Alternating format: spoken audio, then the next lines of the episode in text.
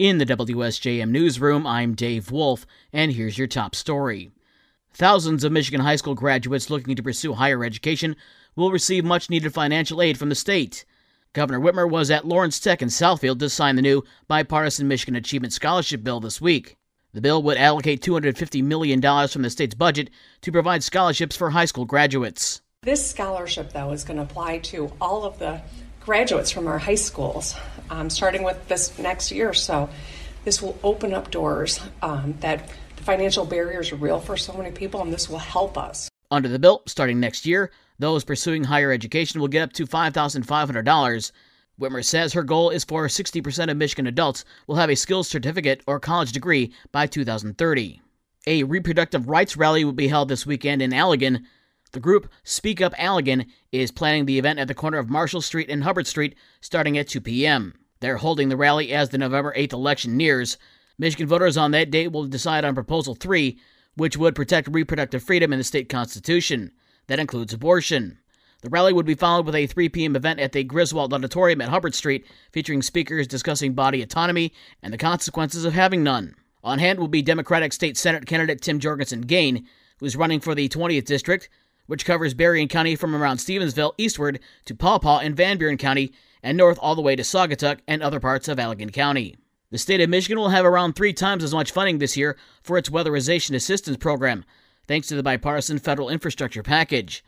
Michigan Department of Health and Human Services Deputy Director for Opportunity, Lewis Roubal, tells us when someone signs up for the program, it sends technicians to their home to look for ways to protect it against the elements. These are all certified trained professionals in weatherization. This is really grounded in the reality that there is a building science to this. The techs look for airflow and appliance efficiency, among other things.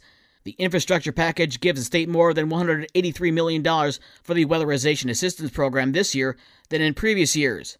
Anyone interested in finding out if they qualify for help can contact the Southwest Michigan Community Action Agency. The Twin City Players took a break in their rehearsal of The Psychic on Tuesday to honor the author of the play, Sam Bobrick, and the anniversary of his death. Show director Renee Wright recently discovered that Bobrick was a 1950 graduate of Benton Harbor High School after they already decided to perform his play.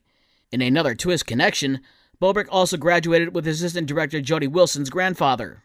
It just jarred my memory. I was pretty sure my grandpa graduated in 1950. I knew from Benton Harbor High School. Funny enough, Larry Nielsen, who's a part of the theater, his wife, her mom, also went to Benton Harbor High School and graduated in 49. Today, I just visited the Benton Harbor Library and they gave me a copy of the 1950 yearbook to find both of them in it. And so that was pretty cool. Very crazy coincidence. Bobrick is best known as the creator of Saved by the Bell and also wrote for Captain Kangaroo.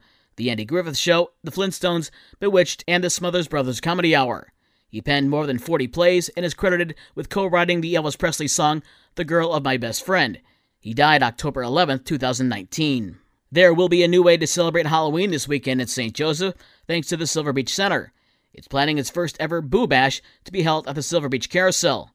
The event will feature a variety of family friendly activities, including a photo backdrop for personal pictures, boo it yourself cookie decorating, fresh apple cider, popcorn and chips, and a cash bar. Everyone's invited to come down from 6 to 9 p.m. on Saturday at 333 Broad Street for the fun.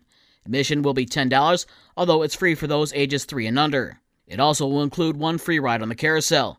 We have a link to get tickets at our website. In the WSJM Newsroom, I'm Dave Wolf.